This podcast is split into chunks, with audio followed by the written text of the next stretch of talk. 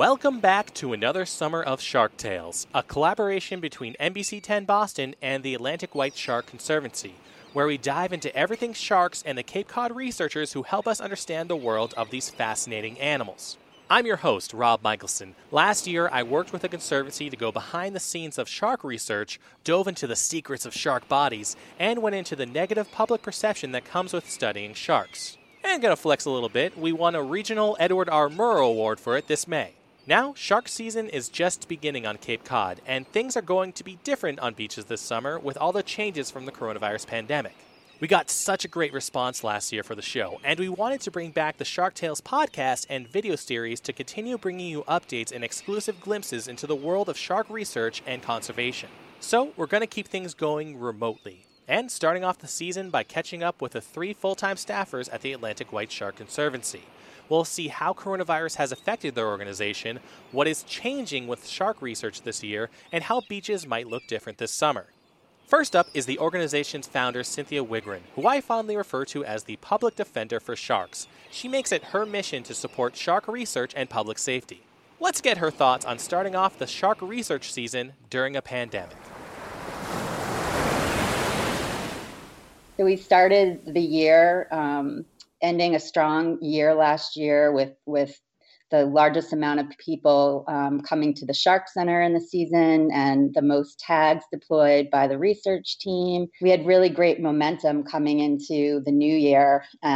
We were planning for some of our winter events. We had a lecture scheduled and a fundraiser, and they were all came to a halt when COVID started. So like everyone else, we've been impacted by the virus and having to cancel in-person events, having to shift gears at the center. We're part of phase 3 of reopenings. We have just been focusing on virtual events and content and doing a lot on our Facebook page. So we've had trivia nights and bingo and opportunity drawings, just trying to be creative with ways to fundraise to support the work. Cape Cod is going to look different. It's going to feel different. And people will be concerned about coronavirus. But what should people know about how this is going to affect Cape Cod, the shark awareness? I think it's important that people do also focus on the fact that the white sharks are coming back to the area. We know that they're here now. Dr. Skomal was able to tag 3 sharks last week, and we've had reports of seal predation. So there's so much focus on the pandemic and how it will impact the economy on the Cape this season, and that is understandable. But people also need to be following the safety tips that are out there. We're all concerned about the things that are happening as far as the pandemic, but doesn't mean that the sharks are going to be like, oh, you guys are doing that? Yeah, that's fine. We'll just kind of chill out for a little bit. And do you think that there's going to be more people at beaches because people are looking to get out this summer? Driving around the Cape recently, it feels like we're in the middle of summer now. So it does seem as though people are so excited to be out of their houses and out and about that it's probably going to be a very busy season along the beaches here. So we're looking at a busier summer, trying to keep everybody informed. Anything else related to the pandemic that you think will kind of change the way that anything with shark research or shark awareness? Well, luckily, we are going to have the research team heading out just as they would in a normal season because It'll be a skeleton crew out there. They'll have a lot that a few people will be doing just because we do want to keep social distancing and in place and follow the guidelines that are out by the state. So the research luckily is one area that won't be negatively impacted by the coronavirus. Speaking of research, if you joined us last year, you know that the Atlantic White Shark Conservancy is a major player in shark research in the Cape Cod area. Megan Winton is the center's research scientist and has been champing at the bit to go out in the water with the Massachusetts Division of Marine Fisheries to find sharks to study again. They didn't even know if it would be possible to go out and tag sharks this year, but they got the green light and some new tools at their disposal to spy on these underwater predators. How are you doing over there in quarantine? You know, I'm weird. I mean, I'm always weird. Yep. But, you know, it's been a really weird, trying time to be a being on planet Earth these days. Earth is weird right now. Earth is kind of going through a phase, but we're all getting by, and we're trying to still figure out what the heck is going on with sharks. What's it been like trying to go out and do shark research with the coronavirus, with everything going on? I will say we've been really fortunate. For a while, like a lot of folks, our research season was just kind of up in the air. We didn't know if we'd be able to get out in the field. We didn't know what we would be able to do. But the good news is we've got the go-ahead. So we are going to be able to get out on the water and continue the studies that we've been conducting over the past couple of years. But we're a little behind right now with everything that's been going on. It went kind of from like, I don't know if you guys are even going to be able to go out, to like, okay, we can do this. Go, go, go. So we're scrambling a little bit right now. But we're getting caught up. Later this week, we're supposed to be deploying the last round of acoustic receivers, which are those underwater monitoring stations we have that listen for tagged white sharks. So we're getting there, and we're really excited and feel very fortunate and very lucky that we are going to be able to have a field season this year with everything that's going on.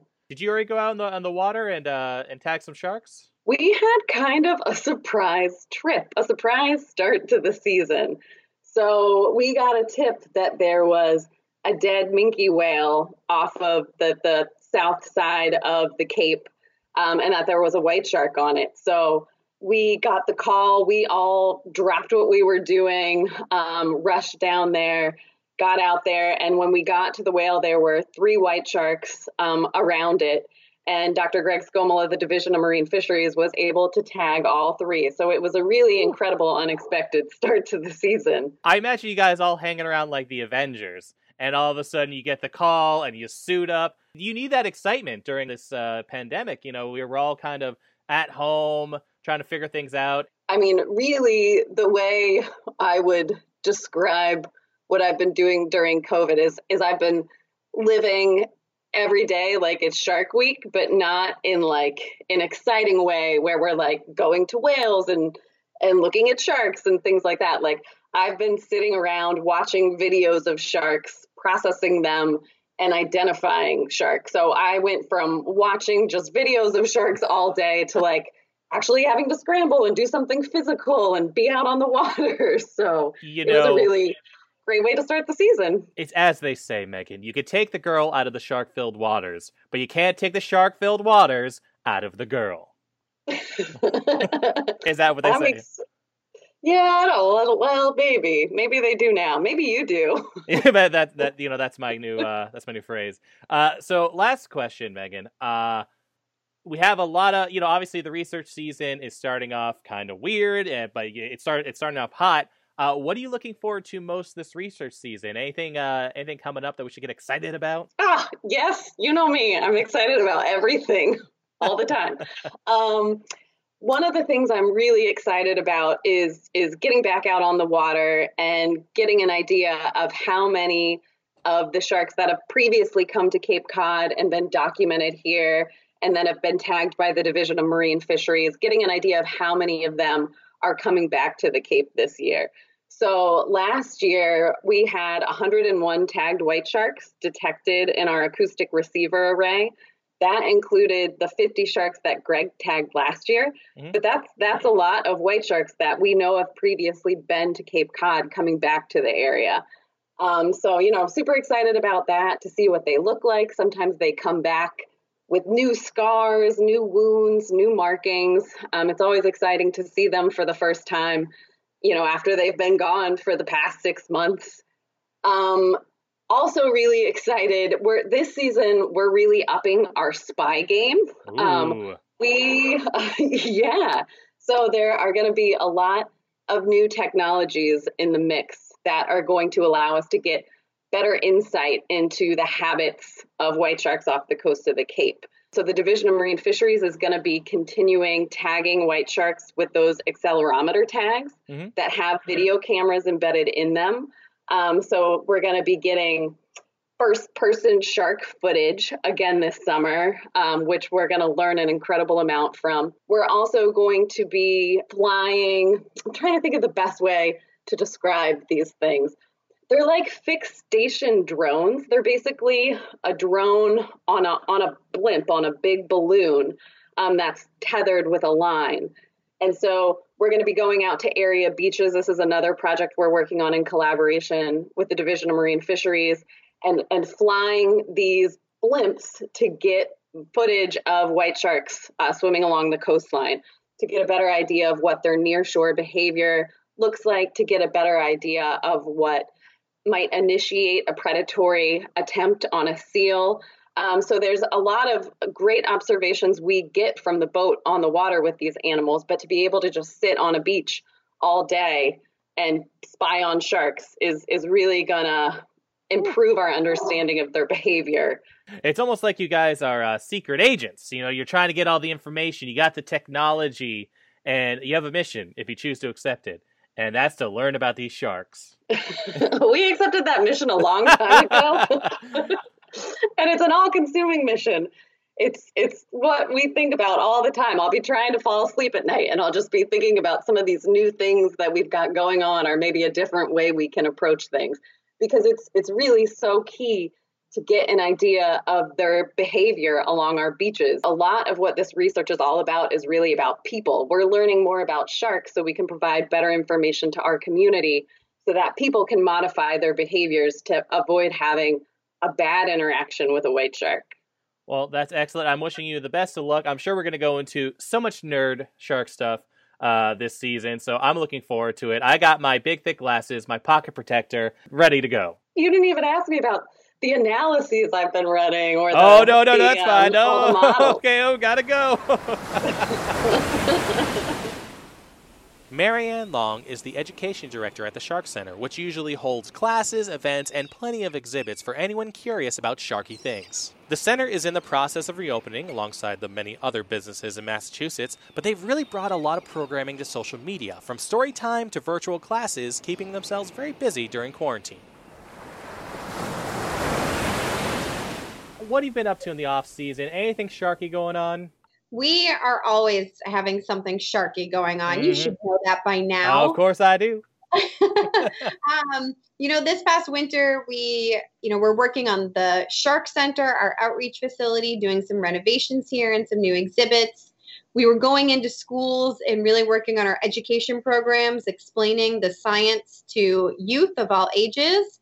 But then with, COVID-19 and schools going virtual, we went virtual, and we really kicked it up and tried to have all sorts of online enrichment programs for various ages so that families could have some sort of learning tool at home for their kids. It was great because then we learned adults were watching it too, to take a break from the news, but we've really tried to go digital, bring our education programs, online in, various forms. So it must be kind of interesting to come up with new and creative ways to try to reach out to people and educate them about sharks. It has. We have a great education team, and so we've had all sorts of different ideas, from doing story hours with families. We've been leading at-home labs where we encourage kids to raid their recycle bin right there at home and pull out different items. And we actually talk them through labs or investigations that they can do. And for this summer, we're even going to be doing, some virtual summer programs where, we will have a registration. And instead of kids coming to us like they normally do, we will be mailing them out some materials and then having the videos online so that kids, on a rainy day can actually go through and do different shark investigations to further their knowledge. So that's something we're looking forward to with this coming summer. And information for that will be found on our website in the coming week. It looks like the beaches might be a little more full because people really want to get out of the house. But more people on the beaches, they still need to know about shark safety. I understand you have interns going out there and kind of helping people out? Yeah. So this year we are expanding our Shark Smart Beach program. So this is an initiative that we started last year, but we will have our interns be ambassadors for the organization on the beach. So as people are going there, as you said, I think a A lot of people are looking for those screen breaks this summer.